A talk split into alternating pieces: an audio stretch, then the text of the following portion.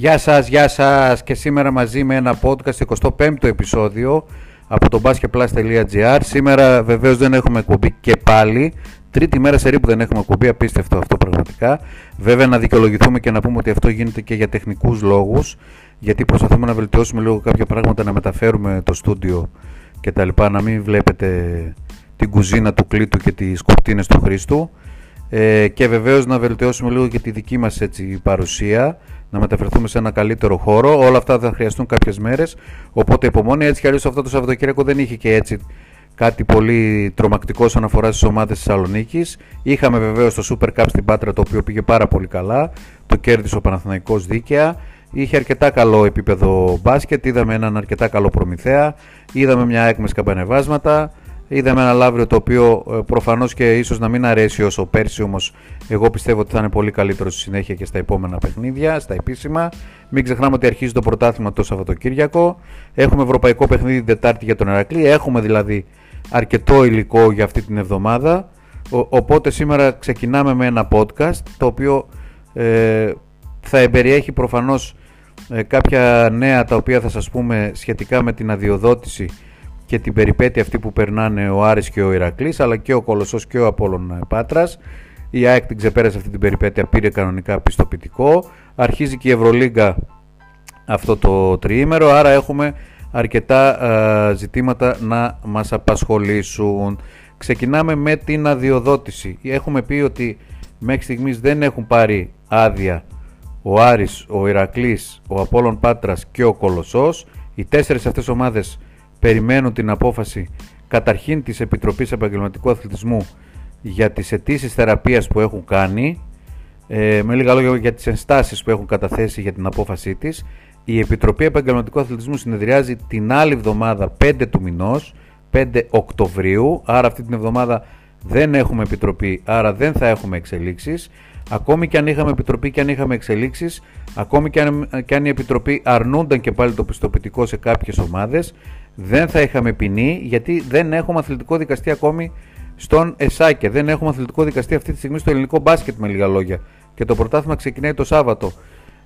Να πούμε ότι ο ΕΣΑΚΕ έχει στείλει έγγραφο στο πρωτοδικείο, προκειμένου να οριστεί ο επόμενος αθλητικός δικαστής. Θυμίζουμε ότι ο αθλητικός δικαστής είναι τακτικός δικαστής, δεν είναι κάποιος δικηγόρος, δεν είναι κάποιος τεχνοκράτης, δεν είναι κάποιος συνταξιούχος όπως ίσως ήταν παλιά. Είναι τακτικός δικαστής πρωτοδίκης, ο οποίος ορίζεται από το Πρωτοδικείο Αθηνών και περιμένουμε αυτή την εξέλιξη προκειμένου να έχουμε αθλητικό δικαστή.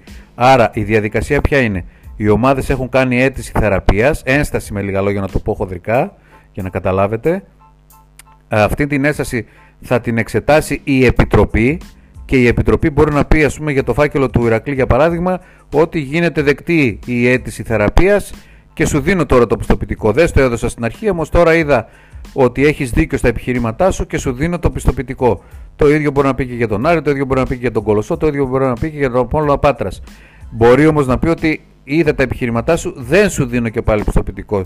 Τότε σε εκείνη την περίπτωση η απόφασή της θα πάει στον αθλητικό δικαστή. Ο αθλητικός δικαστής θα πάρει την απόφαση, θα πάρει το φάκελο, θα πει «Α, εδώ δεν σου δώσαν πιστοποιητικό για φορολογική ενημερότητα», λέω για παράδειγμα. Τι λέει ο κανονισμός για φορολογική ενημερότητα? -3. Δεν σου δώσανε πιστοποιητικό γιατί είσαι εκπρόθεσμος, άρχισες να πας στο φάκελο. Τι λέει ο κανονισμός για την παράβαση αυτή? -1 βαθμό. Πάρε -1 βαθμό.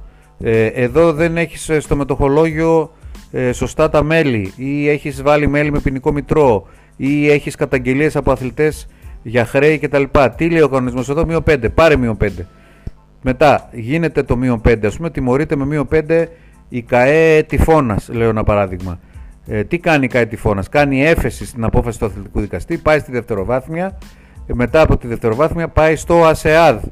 Τελειώσαμε και με αυτό, άρα όπως καταλαβαίνετε, μόνο και μόνο που σας το είπα και έκανε 4 λεπτά και 28 δευτερόλεπτα, φανταστείτε πόσο μπορεί να κάνει σε πραγματικό χρόνο και με τους χρόνους και τους ρυθμούς που κινούνται οι επιτροπές και οι δικαστές. Άρα πάμε για κανένα μήνα αγωνίας.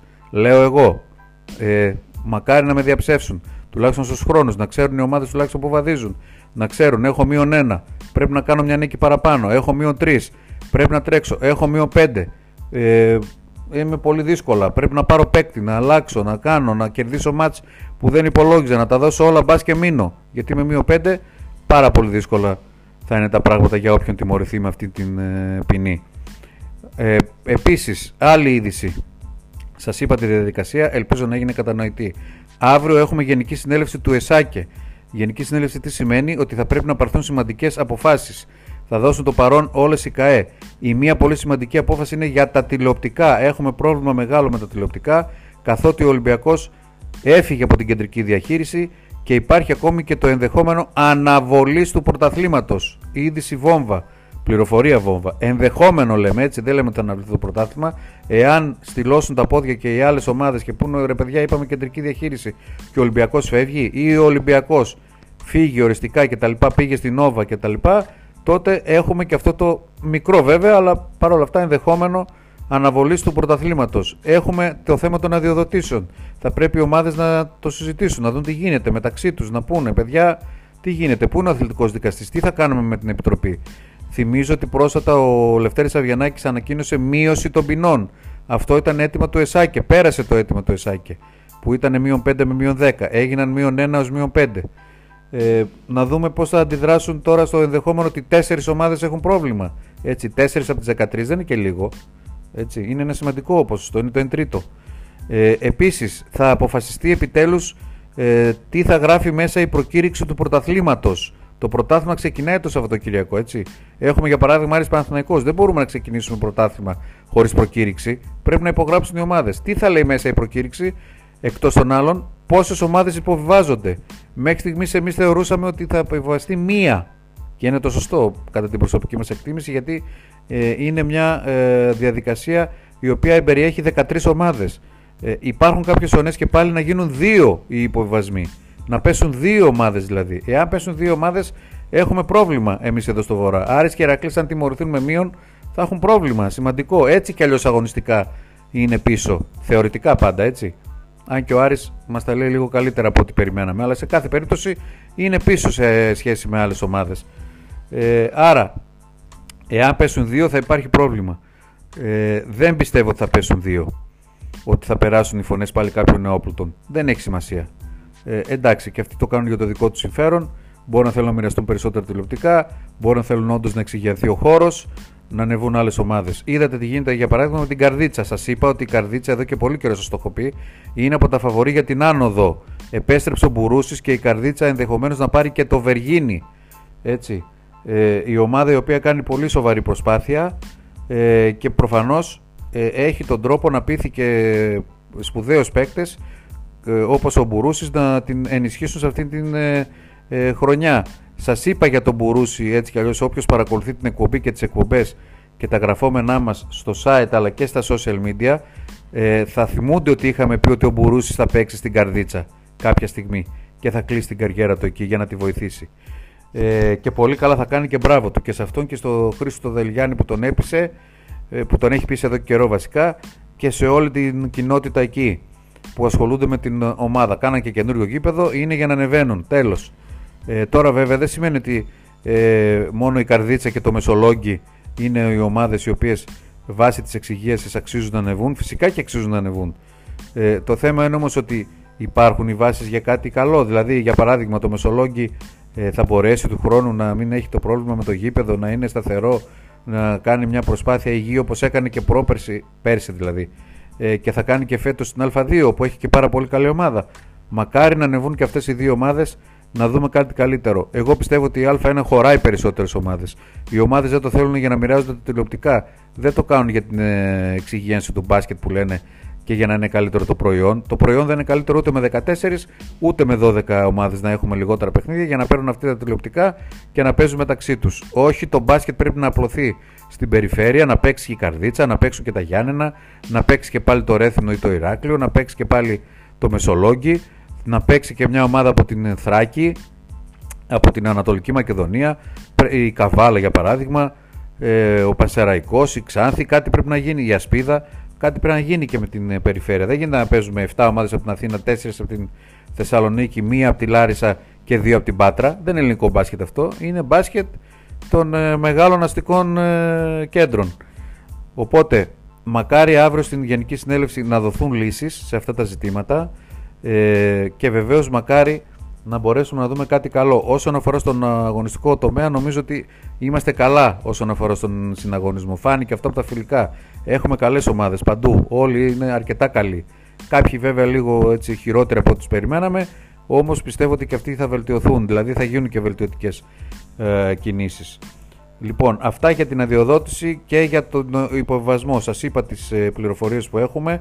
Σας είπα και για το ενδεχόμενο αναβολής του πρωταθλήματος, το οποίο είναι μικρό, αλλά είναι ένα ενδεχόμενο, είναι ένας κίνδυνος και μακάρι να μην μας απασχολήσει στην αυριανή Γενική Συνέλευση του ΕΣΑΚΕ. Άρης και Ηρακλής θα πρέπει να κάνουν υπομονή μέχρι στιγμής για την αδειοδότηση. Δεν θα έχουμε εξέλιξεις αύριο ή αυτή την εβδομάδα, τουλάχιστον με μια έτσι πρώτη καταγραφή των δεδομένων. Τώρα, πάρα πολύ σημαντικό γεγονός η συνέντευξη του Βασίλη Σπανούλη και των αδερφών Αγγελόπουλων στον Ολυμπιακό. Συγκίνηση, συναισθηματικά φορτισμένοι όλοι, δάκρυα από το Σπανούλη, είναι το οριστικό αντίο. Είπανε πως τον πήραν από τον Παναθηναϊκό, μίλησε και ο Αντετοκούμπο, είπε χωρίς τον Βασίλη δεν θα υπήρχε ο Γιάννης. Έτσι, είπανε πως πήραν τη στρατηγική απόφαση που πήραν για να πάρουν τον Σπανούλη από τον Ολυμπιακό, στον Ολυμπιακό από τον Παναθηναϊκό. Οπότε να δούμε το επόμενο βήμα του μεγάλου αυτού παιχταρά πραγματικά. Επίσης τώρα Ηρακλής έφυγε για τη Βουλγαρία, είναι ήδη εκεί, παίζει την Τετάρτη με την Academic Plovdiv. Έχει μαζί του και τον Taylor και τον Κουζέλογλου, ο οποίος θα παίξει με το Letter of Clearance. Δεν έχει υπογράψει ακόμη συμβόλαιο ο Κουζέλογλου στον Ηρακλή. Αυτό είναι κάτι βεβαίως πρωτόγνωρος στα χρονικά των ομάδων της Α1. Το Σάββατο αρχίζει το πρωτάθλημα. Ο Ηρακλής βέβαια δεν παίζει την πρώτη αγωνιστική, έχει αναβολή λόγω της Ευρώπης. Αλλά σε κάθε περίπτωση το θέμα αυτό πρέπει να λυθεί και πιστεύουμε θα λυθεί. Τώρα, δύσκολο το παιχνίδι με την Academic. Πιο πολύ δύσκολο γιατί ο Ηρακλής είναι λίγο μπερδεμένος με την ήττα από τον Ολυμπιακό, με όλα όσα έχουν γίνει με την ομάδα, με τις αποχές κτλ. Όμως σε κάθε περίπτωση έχω την εντύπωση ότι πρέπει να δείξει ότι είναι καλύτερος από τη βουλγαρική ομάδα. Μια βουλγαρική ομάδα η οποία εντάξει έχει κανένα δύο παίκτες καλούς, έχει το Φρεϊμάνης, έχει κάτι Αμερικανούς εκεί περίεργους κτλ. Νομίζω ότι μπορεί να τα καταφέρει. Μετά έχει δύσκολο έργο γιατί θα παίξει μάλλον με την πολωνική Προκόμ. Ο άλλος ημιτελικός, ας το πούμε έτσι, της Ούσκας είναι Ντνίπρο από την Ουκρανία με την Προκόμ, τη γνωρίζουμε όλη την Προκόμ. Από την Πολωνία. Βέβαια δεν είναι η ομάδα που ήταν κάποτε στην Πολωνία νούμερο 1, τώρα νούμερο 1 είναι η Ζιελόν Αγκόρα. Αλλά σε κάθε περίπτωση είναι μια πολωνική ομάδα και ο Ηρακλής θα έχει δύσκολο έργο στον τελικό, ας το πούμε, της Φούσκας που θα γίνει την Παρασκευή 1η Οκτωβρίου ο τελικός αυτός. Αν νικήσει την Academic, που πιστεύω θα την νικήσει. Και όταν λέμε τελικό, ποιο θα είναι το έπαθλο? Το έπαθλο θα είναι η πρόκριση στους ομίλους του FIBA EuroCup. EuroCup, το οποίο βεβαίως FIBA EuroCup ξεκινάει 13 Οκτωβρίου, δηλαδή την παράλληλη εβδομάδα. Μετά ο Ηρακλής θα έχει δηλαδή 2 εβδομάδες να προετοιμαστεί, όμως θα εμπλακεί εντός αγωγικών, θα μπει σφήνα αυτό το παιχνίδι το ευρωπαϊκό στις 13 Οκτωβρίου στα δύσκολα παιχνίδια που θα έχει ο Ηρακλής και αυτό είναι κάτι το οποίο πρέπει να λάβουν υπόψη οι κιανόλευκοι για το πρωτάθλημα. Έτσι δηλαδή θα αρχίσει να έχει παιχνίδια Σάββατο-Τετάρτη και με δεδομένο ότι το πρόγραμμα είναι δύσκολο και η ομάδα ακόμη είναι ταρακουνημένη και της λείπει και ένα τεσάρι, γιατί έφυγε ο Φίνκε, προφανώς θα υπάρχει ζήτημα εδώ. Θυμίζω ότι την δεύτερη αγωνιστική παίζει Ηρακλής Περιστέρι. Έτσι, πολύ δύσκολο παιχνίδι. Πρέπει να το πάρει ο Ηρακλής, γιατί μετά παίζει Πάο και Ηρακλής έξω την τρίτη αγωνιστική. Δεύτερη για τον Ηρακλή στο πρωτάθλημα λόγω αναβολής της πρώτης αγωνιστικής. Πάω και Ηρακλής έξω. Μετά παίζει Ηρακλής Ολυμπιακός, αντίο ζωή. Και μετά παίζει Λάρισα Ηρακλής. Ανάμεσα στο παιχνίδι Ηρακλής Ολυμπιακός και Λάρισα Ηρακλής θα μπει και η πρεμιέρα του FIBA EuroCup. Και αν είναι και κανένα εκτός έδρας παιχνίδι με μετακίνηση, δηλαδή έξω κτλ., φέξε μου και γλίστρισα. Δύσκολα τα πράγματα. Οπότε ο Ηρακλής πρέπει να πάρει παίκτη. Που είναι το λιγότερο, πρέπει να βρει την ηρεμία του βασικά, να βρει την ισορροπία του, να κάνει τις νίκες τώρα εκεί στην Σόφια, να πάρει λίγο πάνω ψυχολογικά. Άμα τις κάνει, νομίζω ότι με τη βοήθεια του κόσμου μπορεί να το πάρει το μάτς με το Περιστέρι. Εντάξει, το Περιστέρι έδειξε κάποια καλά στοιχεία, δεν ήταν όμως το Περιστέρι τόσο φόβητρο όσο νόμιζα, και εγώ το νόμιζα από το ξεκίνημα του καλοκαιριού με βάση τις μεταγραφές που έκανε. Βεβαίως αυτό τώρα έχει έναν άλλο κίνδυνο. Το Περιστέρι θα έρθει με τα μαχαίρια στα δόντια. Δεν θα έρθει το Περιστέρι χαλαρό ότι παίζω έξω στον Ηρακλή, εντάξει, δύσκολο μάτς, πρέπει να το πάρω, αλλά και να μην το πάρω, ίσως χάσω κι άλλοι σε αυτή τη δύσκολη έδρα. Το Περιστέρι, έχοντας κάνει την γκέλα της Ευρώπης, που έχασε από τη ρουμανική Κλούζ την πρόκριση στο BCL και θα παίξει FIBA EuroCup και το Περιστέρι, προφανώς θα θέλει να ισορροπήσει την κατάσταση και εσωτερικά, έτσι, γιατί τώρα χάνεις από την Κλούζ, χάνεις το στόχο που μάλιστα διοργάνωσες εσύ και τη φούσκα για να προκριθείς και έχασες. Χάνεις μετά και στον Ηρακλή, δύσκολα τα πράγματα, πρεμιέρα του δεύτερη αγωνιστική. Άρα δύσκολα τα πράγματα και για τον Περιστέρι, που πιστεύω ότι ο Ηρακλής μπορεί να το κερδίσει, αρκεί ο Ηρακλής να βρει την ισορροπία του και την ηρεμία του.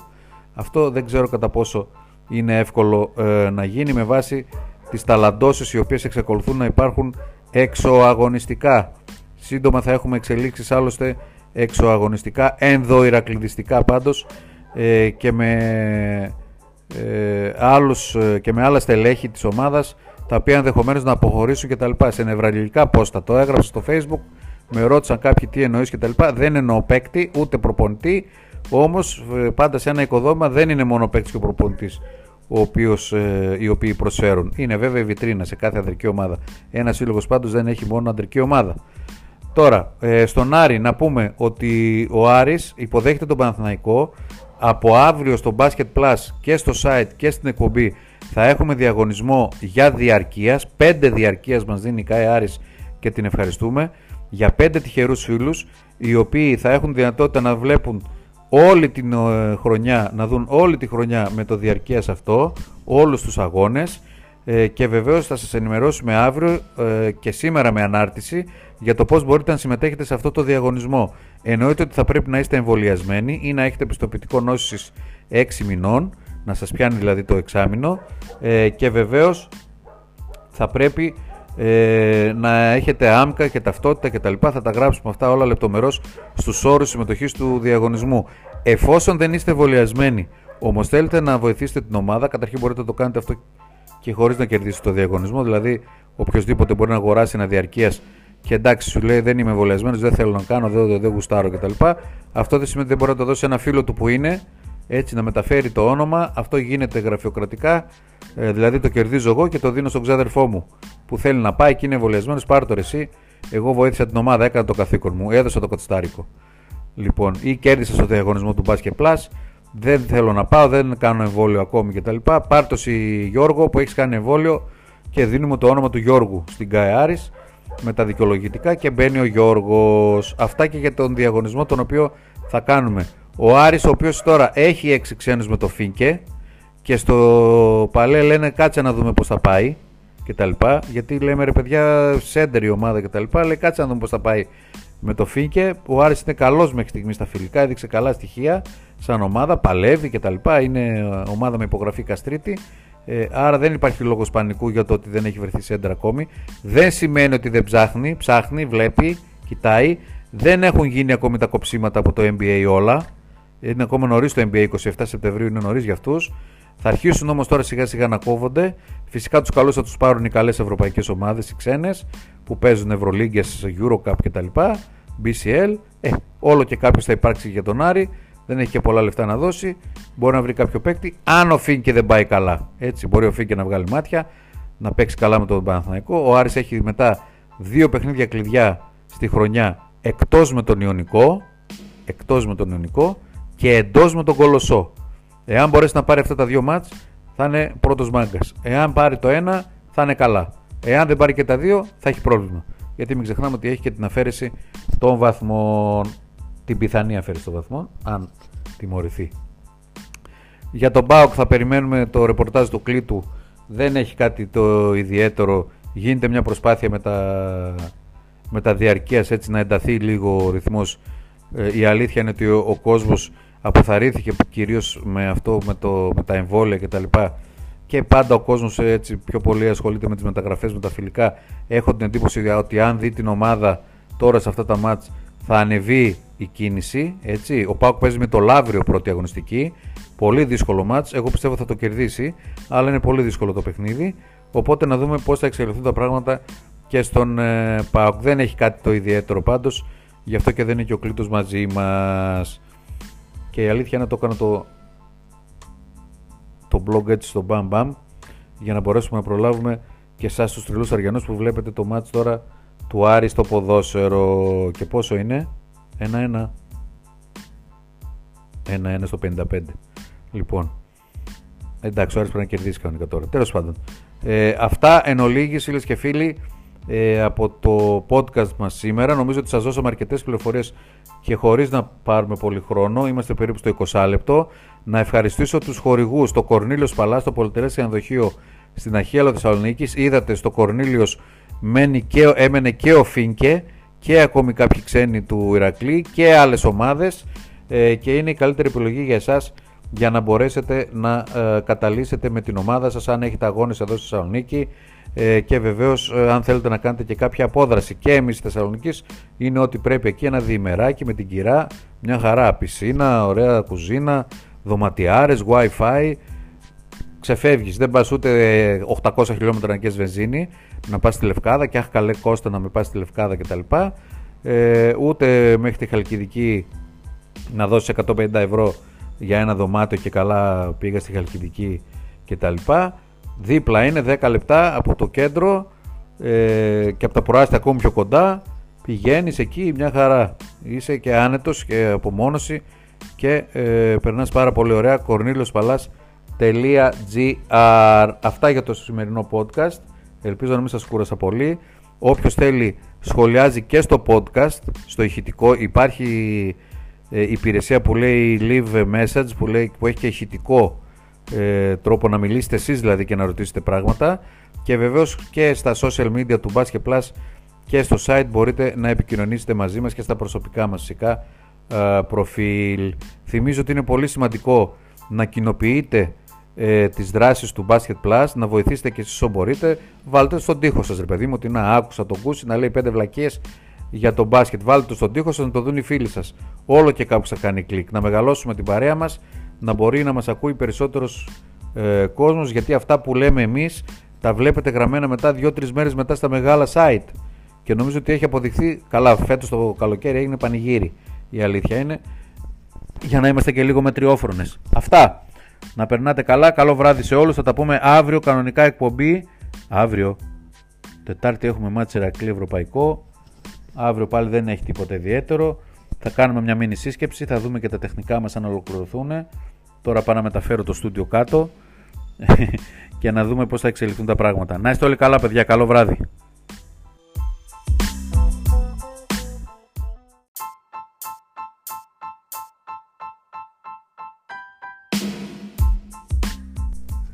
Γεια σας, γεια σας. Αργήσαμε σήμερα, είπαμε να κάνουμε ένα podcast, πήγε η ώρα 11 παρά.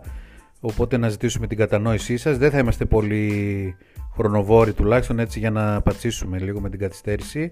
Είναι το podcast του basketplus.gr, είναι το επεισόδιο 26 με την ευγενική χορηγία του Κορνήλιος Παλάς, το πολυτελές ξενοδοχείο στην Αχίαλο Θεσσαλονίκης. Κορνήλιοσπαλάς.gr για περισσότερες πληροφορίες και για να δείτε πολύ ωραίες φωτογραφίες από το ξενοδοχείο που είναι λίγο έξω από την πόλη και είναι ό,τι πρέπει για απόδραση.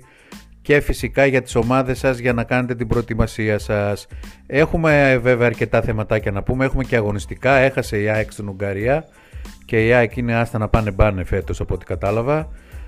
Και αυτοί πάνε για μια μεταβατική σεζόν. Μου φαίνεται τελικά ο Ολυμπιακός θα το πάρει περπατώντας το πρωτάθλημα. Έτσι μου φαίνεται. Είδατε χθες τις δηλώσεις, πιστεύω ενημερωθήκατε για τις δηλώσεις του Διαμαντίδη και του Αλβέρτη που βγήκαν μπροστά να πούνε ότι πρέπει να είμαστε ενωμένοι. Όταν ακούτε τέτοιες ατάκες να καταλαβαίνετε ότι τα πράγματα δεν είναι καθόλου καλά. Βλέπουν δηλαδή ότι η ομάδα δεν. Οπότε σου λέει πάμε να ζητήσουμε στήριξη και ενότητα γιατί μαύρο φίδι που μας έφαγε. Έτσι.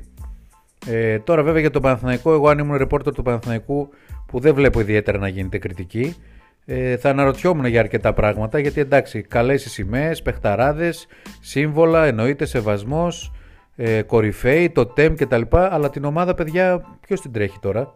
Εσείς δεν την τρέχετε. Άρα έχετε ευθύνη και εσείς. Πώς γίνεται 3 χρόνια να μην παίρνετε ένα playmaker? Δηλαδή δεν εξηγείται αυτό διαφορετικά. Κάτι συμβαίνει. Δηλαδή τόσο αστοχία ας πούμε, στις επιλογές και τόσο αστοχία στην νοοτροπία. Ήρθε τώρα και ο Πρίφτης και έχασε από τον Άρη. Δηλαδή, οκ. Okay. Και οι Παναθηναϊκοί λογικό να τρελαίνονται. Εντάξει, δεν μιλάνε, πήραν 6 πρωταθλητριών, τους λέει τώρα τι να πω, ρε φίλε. Τα ρίχνουν στον Γιαννακόπουλο. Οκ, τι να κάνουμε. Λοιπόν, Ξεκινήσαμε από την ΑΕΚ, είπαμε δεν ήταν καλή, έχασε από τη Φάλκος ο Μπατέλη. Είδατε ότι το Champions League είναι μια καλή διοργάνωση με αρκετά καλές ομάδες.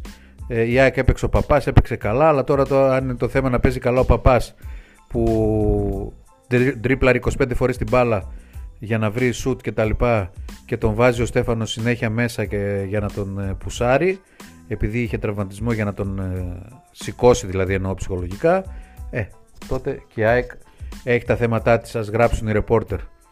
Λίγοι βέβαια κάνουν κριτική στην Αθήνα από ό,τι έχω καταλάβει, και στον Παναθηναϊκό και στην ΑΕΚ, αλλά στον Ολυμπιακό τι κριτική να κάνεις τώρα, η ομάδα είναι πολύ καλή. Κάνανε παλιά τώρα όμως, Μάγκες, Αγγελόπουλοι και αυτά, αλλά στον Παναθηναϊκό και στην ΑΕΚ, άντε δεν τα παρακολουθώ όλα τα μέσα τους για να είμαι ειλικρινής, μην πάρω και κανένα στο λαιμό μου, αλλά δεν βλέπω ιδιαίτερη κριτική. Θα μου πεις γιατί εδώ ρε φίλε κάνει κριτική κανένας. Εντάξει. Συμβιβαζόμαστε μερικές ώρες και εμείς με το πνεύμα της εποχής, με τις δυσκολίες. Σου λέει τώρα δεν υπάρχει άλλος, τι τους κράζεις, κάνουν ηρωική προσπάθεια κτλ. Τι ζητάς τώρα και από πάνω, ζητάς και λαγούς με πετραχίλια. Πάμε στα δικά μας. Πάμε πρώτα σε Ηρακλή και Άρη για την υπόθεση της αδειοδότησης. Σας είπα ότι θα πούμε κάποια πραγματάκια. Η αδειοδότηση θα αποφασιστεί μάλλον την Τρίτη. Σας είπα ότι ο Ηρακλής τελευταία στιγμή έκανε κάποιες κινήσεις για να προλάβει την Επιτροπή. Το θέμα είναι τώρα αν η Επιτροπή θα δεχθεί αυτά τα χαρτιά. Εγώ νομίζω θα τα δεχθεί. Παλιότερα τέλος πάντων τα δεχόταν. Τώρα δεν ξέρω, επειδή γίνανε πιο αυστηρά τα πράγματα. Θα μου πεις ρε φίλε, τώρα μας δουλεύεις, τι είναι αυτό, τι νόμοι είναι αυτοί και τι κανονισμοί. Ο Ηρακλής δηλαδή 6 Οκτωβρίου μπορεί να βάλει πράγματα στο φάκελό του, και ο άλλος κόπηκε γιατί ήταν εκπρόθεσμος. Και ο Άρης το ίδιο, έτσι.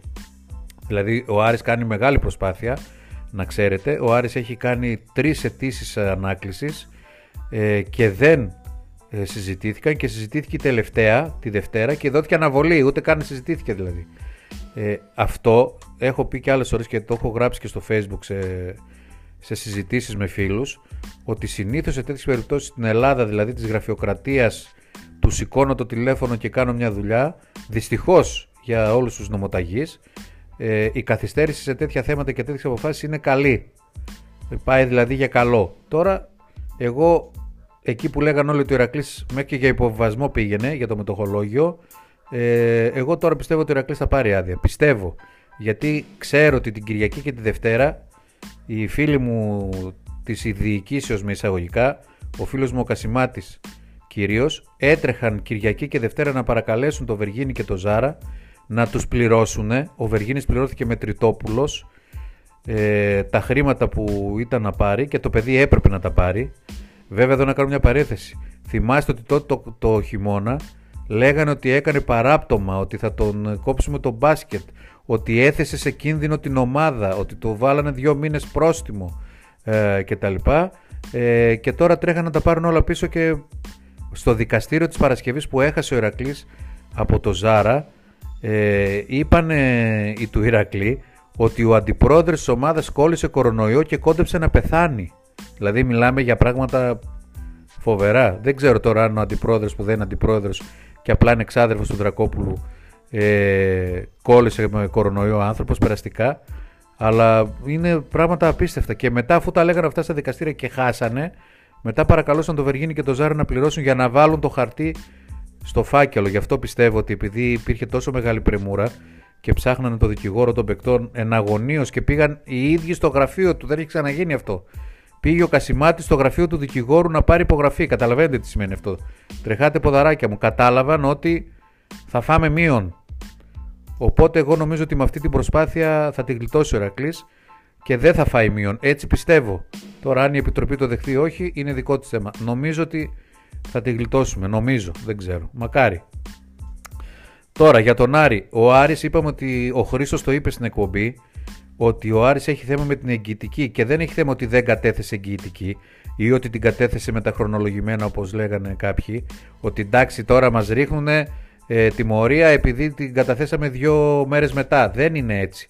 Ο Άρης κατέθεσε ρυθμίσεις με παίκτες, και όταν καταθέτεις ρυθμίσεις με παίκτες, που σημαίνει ότι υπάρχει μια ροή στο ταμείο σου, ότι δηλαδή δίνεις προκαταβολές, υπόσχεσαι ότι θα δώσεις δόσεις, υπόσχεσαι ότι έχεις αυτά τα λεφτά κρατημένα για τις ρυθμίσεις αυτές. Δηλαδή λες έχω 5 παίκτες από 50 χιλιάρικα, 250 χιλιάρικα. Άρα πρέπει να βγάλεις νέα εγγυητική. Αυτό είναι το πρόβλημα του Άρη. Ο Άρης έκανε αίτηση θεραπείας για αυτό το ζήτημα και νομίζω ότι επειδή και ο Άρης έχει βάλει λιτούς και δεμένους, κακά τα ψέματα. Τώρα, εγώ σας τα λέω αυτά στα ίσα, το ξέρετε, δεν πρόκειται να σας τα πει άλλος. Έτσι. Τα υπονοούν κάποιοι καλοί φίλοι συνάδελφοι από την Αθήνα. Όπως ο Νίκος ο Μπουρλάκης που έγραψε ένα πετυχημένο αυτές τις μέρες, σήμερα νομίζω ή χθες. Και τα λένε και κάποιοι συνάδελφοι, αλλά εγώ σας τα λέω εδώ για τις ομάδες μας στα ίσα. Ο Άρης λοιπόν και πολύ καλά κάνει, έτσι πρέπει. Οι μεγάλες ομάδες έτσι κάνουν στην Ελλάδα. Έτσι, στην Ελλάδα. Χρησιμοποίησε λιτούς και δεμένους εντός εισαγωγικών. Τέλος πάντων, πήρε τα τηλέφωνά τους, λέει: φίλε, κάτσε, μισό λεπτό. Δηλαδή, 2 μέρες έπρεπε να βγάλω καινούργια ηγητική, δεν την έβγαλα. Έχω πληρώσει τα πάντα. Έχω λύσει 13 μπαν. Κάνω τέτοια προσπάθεια. Έχω κόσμο στο γήπεδο. Και τώρα θα μου ρίξεις τιμωρία 3 βαθμούς επειδή δεν έβγαλα νέα εγγυητική. Να βγάλω νέα εγγυητική. Τέλος πάντων, και κοντά στον Άρη, εγώ νομίζω θα ευνοηθεί και ο Ηρακλής, δηλαδή με τα τηλέφωνα και με αυτά, με τις πιέσεις και την προσπάθεια τη μεγάλη που γίνεται. Και νομίζω ότι και οι δύο ομάδες θα την πηδήξουν. Ελπίζω δηλαδή. Τώρα η Αθήνα επιμένει, τα πράγματα είναι δύσκολα. Και μάλιστα πατάει στο γεγονός ότι τιμωρήθηκε ήδη ο Κολοσσός. Είδατε ότι ο Κολοσσός πάλι δεν πήρε. Εν τω μεταξύ, ο Κολοσσός, με τον οποίο εγώ μίλησα με τον Μιχάλη Τομελή, τον ισχυρό άντρα του Κολοσσού και αντιπρόεδρο της ομάδας, έτσι, ο Μελής, ο οποίος μην ξεχνάτε ήταν και πρόεδρος στον ΕΣΑΚΕ πριν 3 χρόνια. Λοιπόν, μου είπε ότι κάναμε λάθος, κάναμε εμείς γκέλα και αργήσαμε να πάμε το φάκελο, ενώ ο φάκελός μας είναι τέλειος. Τώρα, δεν ξέρω κατά πόσο ευσταθεί το ότι έχουν προβλήματα με τη συγχώνευση με το Χολαργό και έχουν χρέη από εκεί. Το θέμα είναι ότι όντως είναι άδικο από τη μια να λες μια ομάδα να τιμωρηθεί επειδή για 2 μέρες δεν έστειλε το φάκελο. Απ' την άλλη όμως είναι δίκαιο, γιατί υποτίθεται, ρε παιδιά, οι κανονισμοί γι' αυτό υπάρχουν. Γι' αυτό και στο ποδόσφαιρο βλέπετε τώρα τι γίνεται στη Super League 2, γίνεται τον μπάχαλο του αιώνα, και γενικά στη χώρα μας γίνεται τον μπάχαλο του αιώνα, γιατί ποτέ δεν τηρείται καμία προθεσμία από κανένα μας. Δηλαδή λέει η εφορία τέλη κυκλοφορίας μέχρι 31/12, και μετά το ίδιο το κράτος, επειδή βλέπει ότι κανείς δεν πληρώνει, για να πάρει τα λεφτά βάζει παράταση 12/1. Δηλαδή όταν το ίδιο το κράτος δεν τηρεί τους κανονισμούς και τις προθεσμίες του, τότε τι περιμένει να κάνουν οι πολίτες και οι σύλλογοι και οι ομάδες και οι εταιρείες κτλ. Σου λέει: ρε φίλε, θα τη βρούμε την άκρη. Δηλαδή εδώ τώρα φτάσαμε 6 Οκτωβρίου και οι ομάδες ακόμα κάνουν προσπάθεια με το φάκελο. 6 Οκτωβρίου και έχει αρχίσει το πρωτάθλημα. Μιλάμε για αστιότητες. Λοιπόν, αυτά εν ολίγοις για Ηρακλή και Άρη για την αδειοδότηση. Η δική μου αισιόδοξη πρόβλεψη είναι αυτή. Δεν ήμουν τόσο αισιόδοξος προημερών. Όμως τώρα βλέπω ότι έγινε προσπάθεια, πληρώθηκαν οι παίκτες. Έμαθα επίσης ότι στο σκεπτικό της απόφασης όντως δεν υπάρχει άλλο θέμα παρά μόνο τα χρέη για τους παίκτες. Και μάλιστα ένα πουλάκι μου είπε ότι στο φάκελο για τον Ηρακλή δεν υπάρχει ούτε του Βεργίνη το πρόβλημα. Υπάρχει μόνο του Ζάρα. Υπήρχε περίπτωση δηλαδή, ή υπάρχει περίπτωση ο Ηρακλής δηλαδή να τιμωρηθεί για τον Ζάρα. Για ένα θέμα το οποίο μπορούσε να λύσει τον Ιούνιο. Έτσι. Αλλά όπως πάντα με το πείσμα του Κασιμάτη και το δεν πληρώνω και τα λοιπά, δεν πρέπει να τα δώσουμε, δεν υποχρεούμαστε. Η ομάδα για ακόμη μια φορά βρίσκεται προάδειο εξόδου, έτσι, και του Δρακόπουλου εννοείται. Γιατί ο Ζάρας λόγω του κορονοϊού ζητούσε το συμβόλαιό του, ο Ηρακλής είπε ότι έχουμε κορονοϊό, άρα δεν σε πληρώνω. Η FIBA είπε ότι από το 100% των συμβολέων θα πληρώσετε το 85%. Ο Ζάρας πάτησε εκεί και σου λέει: ρε φίλε, εντάξει, μην μου το δίνεις όλο, αλλά δώσ' μου ό,τι υπάρχει με τον κανονισμό του FIBA. Η FIBA έστειλε οδηγία από το BAT, από το δικαστήριό της δηλαδή, στους συνδέσμους παικτών όλων των πρωταθλημάτων και είπε: δεν θα ζητήσετε το 100% του συμβολαίου λόγω του κορονοϊού, επειδή πράγματι είχαμε αναστολή λειτουργίας, αλλά θα έχετε το δικαίωμα να ζητήσετε το 85%. Και αν έρθετε εδώ στη FIBA ζητώντας το 85%, θα σας δικαιώσουμε, θα πάρετε τα λεφτά. Έτσι λοιπόν και ο Ζάρας είπε: παιδιά, έχω να παίρνω 38 μέχρι το τέλος της χρονιάς. Οι 3 μήνες που δεν μου δώσετε λόγω του κορονοϊού που κλείσαμε, οκ, 30 είναι το 85%, δώστε μου 30 και τελειώνουμε. Δεν το έκανε αυτό ο Ηρακλής και αναγκάζεται τώρα, ενώ θα είχε πάρει χαρτί τον Ιούλιο θα είχε πάρει το πιστοποιητικό και θα ήταν άνετος.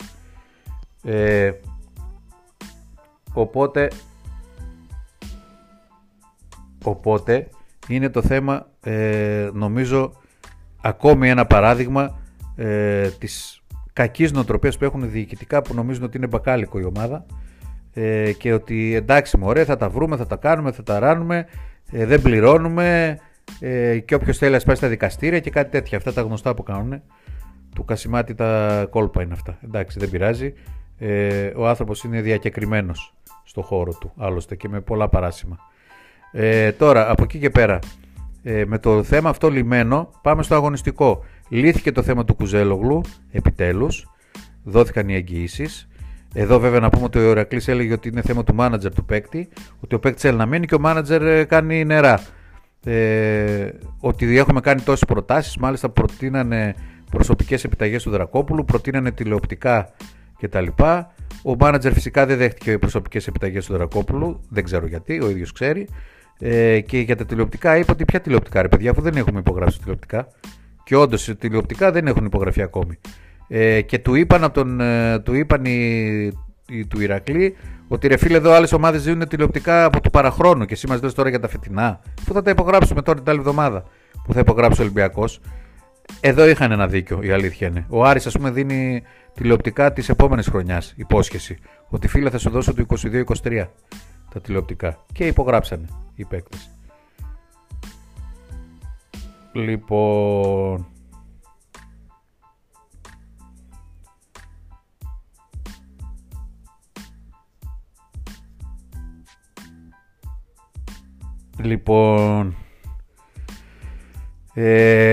ΠΑΟΚ, κακός, ο Κλήτος τα είπε χθες στην εκπομπή, δικαιώνεται και αυτό που είχε πει σχετικά με το κατά πόσο υπάρχει ποσοτική ή ποιοτική αναβάθμιση τη στιγμή που αυξήθηκε λίγο το budget. Εντάξει, άνθρωποι κάνουν μια προσπάθεια, ίσως και εμείς έτσι δημιουργήσαμε εμείς. Δημιουργήθηκε γενικά, ρε παιδί μου, από το κλίμα. Όταν μια ομάδα κρατάει τους καλούς παίκτες, τότε είναι δεδομένο πως θα πρέπει να έχει και το ανάλογο αντίτιμο, ας πούμε, στην κριτική μετά, αν δεν πηγαίνουν καλά τα πράγματα. Δημιουργήθηκε ένα κλίμα καλό, κρατήθηκαν καλοί παίκτες, σου λέει εντάξει τώρα πάμε καλά, πήρε και κανένα δύο καινούριους, ήρθαν και τα διαρκείς, ήρθε και αύξηση μετοχικού κεφαλαίου, έκανε και καλά αποτελέσματα στο τέλος, οπότε σου λέει του χρόνου θα είμαστε καλύτεροι, κρατήσαμε και τους καλούς μας, το Love, το Griffin και το Garter και πήραμε και καλύτερους. Δεν πήραμε καλύτερους, ίδιους πήραμε. Η αλήθεια είναι, τουλάχιστον αυτό δείχνουν τα πρώτα αποτελέσματα. Θα μου πεις τώρα με δύο μάτς, έχασε στην Ελλάδα από το Λάβριο, έχασε στην Ευρώπη από τους ξυλοκόπους, έτσι, κακά τα ψέματα. Τώρα η Γκοκέα, εντάξει, μέτρια προς το κακό ομάδα, μην τρελαθούμε κιόλας, έτσι. Ο ΠΑΟΚ του Λιπολόβ και εκεί την πλήρωσε. Τώρα παίζει τον Προμηθέα, θα χάσει και στον Προμηθέα λέτε, πολύ πιθανό, και πάει 3-0, μετά παίζει μέσα Ευρώπη και μετά παίζει με Ηρακλή και μετά πάλι Ευρώπη έξω, είναι μέσα νομίζω, όχι ρεπό, οπότε καταλαβαίνετε ότι τα πράγματα είναι δεδομένα δύσκολα και για τον ΠΑΟ και για τον Ηρακλή. Το αγωνιστικό το είπαμε, για τον Κουζέλογλου. Ο Ντάγκλες επέστρεψε, το Περιστέρι έρχεται με το μαχαίρι στα δόντια, Μανολόπουλος είναι σε δύσκολη θέση, ο Ηρακλής πιστεύω θα έχει ένα ψυχολογικό πλεονέκτημα λόγω του κόσμου. Εντάξει, αγωνιστικά οι ομάδες δεν είναι ίδιες, το Περιστέρι είναι καλύτερο σύμφωνα με όσα έχουμε δει μέχρι τώρα και με τις ατομικές, έτσι, περγαμηνές των παικτών. Αλλά όλα κρίνονται μέσα στο γήπεδο. Βασικά εδώ που τα λέμε, πόσα είδαμε, δεν ήταν και το Περιστέρι τίποτα σούπερ, δεν ήταν πολύ καλό, αλλά είναι δεδομένο πως έτσι άμα τους βάλουμε δίπλα-δίπλα, λες το Περιστέρι είναι καλύτερο τώρα. Κακά τα ψέματα, πρέπει να είμαστε αντικειμενικοί σε ορισμένα πράγματα. Άρα, αυτά εν ολίγης και για τα αγωνιστικά. Βγήκαν οι διαιτητές, τους βάλαμε στο site, μπείτε στο basketplus.gr να τους δείτε. Και να σας τους πω εδώ, να ανοίξω το τρομερό site μας. Να σας πω ένα ευχάριστο για την εκπομπή, ότι ήρθαμε σε συμφωνία με άνθρωπο ο οποίος είναι ειδικός στις παραγωγές YouTube και τα λοιπά. Από αύριο πιάνουμε δουλειά να παρουσιάσουμε μια καινούργια εκπομπή, ένα concept οπτικά πολύ καλύτερο, να βοηθήσουμε και εσάς να μας παρακολουθείτε πιο ωραία, να γίνει τέλος πάντων λίγο κάτι πιο όμορφο. Μέχρι τώρα τα έκανα μόνος μου ό,τι μπόρεσα να μάθω από αυτά τα τα δαιμονικά πράγματα, πώς τα λέτε αυτά, Zoom, Moom, Facebook και τέτοια. Θα έχουμε έναν άνθρωπο ο οποίος είναι expert, είναι YouTuber από τους κορυφαίους και έχει ένα από τα κορυφαία κανάλια στην Ελλάδα, έτσι. Οπότε θα μπορέσουμε να σας παρουσιάσουμε, πιστεύω, σε λιγότερο από μήνα, τώρα να το στήσουμε, να το κάνουμε, χορηγή κτλ. Σε λιγότερο από μήνα να παρουσιάσουμε κάτι πολύ ωραίο όσον αφορά στην εκπομπή. Η εκπομπή θα ενισχυθεί και με άτομα, θα έχει καλεσμένους ακόμη πιο συχνά, θα βάζουμε στιγμιότυπα και μάλιστα θα κάνουμε και έξτρα εκπομπές στη διάρκεια της ημέρας, και το πρωί και το βράδυ, έτσι ώστε να έχουμε επαφή. Τώρα εντάξει, δεν σημαίνει να κάνουμε 2 ώρες εκπομπή το πρωί και 2 ώρες το βράδυ. Το βράδυ θα είναι η εκπομπή μας η κλασική, και το Σαββατοκύριακο στα μάτς βέβαια θα έχουμε ειδικές ενότητες, και την Παρασκευή θα είναι η στοιχηματική εκπομπή. Λοιπόν, η διαιτησία, ποιοι είναι η διαιτησία, ποιοι συρίζουν Ηρακλή, Άρη και ΠΑΟΚ, γράφει το ταπεινό site. Λοιπόν, και έχουμε και λέμε Σάββατο Ιωνικός Άρης, Τσαρούχα, Σημεωνίδης Μαλαμάς. Τσαρούχα, Σημεωνίδης Μαλαμάς. Δεν είναι καλή για τον Άρη. Τόφαλος, Προμηθέας ΠΑΟΚ, Παπαπέτρου Μαγκλογιάννης Λόρτος. Παπαπέτρου Μαγκλογιάννης Λόρτος. Ούτε για τον ΠΑΟΚ είναι καλή. ΑΕΚ Λάρισα, 5 ώρα αυτά τα μάτια. Σάββατο, 8 η ώρα. ΑΕΚ Λάρισα, Μάνος Ζαχαρής Καρπάνος. Η Λάρισα θα είναι σκληρό καρύδι, να το θυμηθείτε. Η ΑΕΚ δεν είναι καλά. Κυριακή, Ρόδος, Κολοσσός, Ρόδο, Απόλλων Πατρών. Οι δύο τιμωρημένοι. Κορομιλάς, Τζιοπάνο. Κορομιλάς, Ηλίας. Τζιοπάνος, Ζακεστίδης. Κορομιλάς, Τζιοπάνος, Ζακεστίδης. Κορομιλάς, Τζιοπάνος, Ζακεστίδης. 49-51. Ιβανόφ, λέω τις προβλέψεις μου. Ιβανόφιο, Ηρακλής Περιστέρι, Πουρσανίδης Γάμα, Πιτσίλκας και Τσολάκος. Παπαδόπουλος Κομισάριος. Πουρσανίδης, Πιτσίλκας, Τσολάκος. Δεν τρελαίνομαι. Ολυμπιακός, Λάβριο Ολυμπιακός στις 8, Φούφης Κάρδαρης, Πουρσανίδης Κάπα. Πουρσανίδης Γιώργος, Πιτσίλκας, Τσολάκος. Τσολάκος είναι Αθηναίος. Καλό παιδί, καλό ζήτης. Τι να πω. Εντάξει, αφού δεν μας βάλαν τον Κορομιλά, τον Ηλία, το φίλο μου, να μας κάνει ένα χειρουργείο πάλι όπως πέρυσι με το Περιστέρι, πάλι καλά, θα κερδίσουμε, πιστεύω. Θα κερδίσει ο Ηρακλής. Λοιπόν, αυτά εν ολίγη στο podcast, το οποίο έφτασε τα 20 λεπτά. Νομίζω αρκετά είναι για τέτοια ώρα. Να είστε όλοι καλά. Αύριο πιθανότατα θα κάνουμε εκπομπή και με καλεσμένο. Οπότε μείνετε συντονισμένοι. Ευχαριστούμε πάρα πολύ τον Κορνήλιο Παλάς στο ξενοδοχείο το Πολυτελές στην Αχέλο Θεσσαλονίκης, που μας βοηθάει και στηρίζει χρόνια το basketplus.gr, και τον Κορνήλιο Τσαλώνη, την οικογένεια Τσαλώνη, όλους, για την βοήθεια τη μεγάλη που δίνουν στο site. Είναι μπασκετική οικογένεια, ο Κορνήλιος είναι μπασκετικός, γνωρίζει και εκτιμά πράγματα και καταστάσεις, και εμείς τον ευχαριστούμε πάρα πολύ που είναι στο πλευρό μας όλα αυτά τα χρόνια, και όλους βέβαια τους χορηγούς μας. Και μπορείτε και εσείς να γίνετε χορηγοί στο basketplus.gr. Στείλτε μας ένα email στο info@basketplus.gr. Όποιος θέλει να διαφημιστεί η επιχείρησή του και να βοηθήσει και μια μπασκετική αγνή προσπάθεια, με ελάχιστο κόστος, έτσι, μιλάμε για ελάχιστο κόστος, μπορείτε να επικοινωνήσετε μαζί μας. Να είστε όλοι καλά, παιδιά. Καλό βράδυ σε όλους. Γεια σας.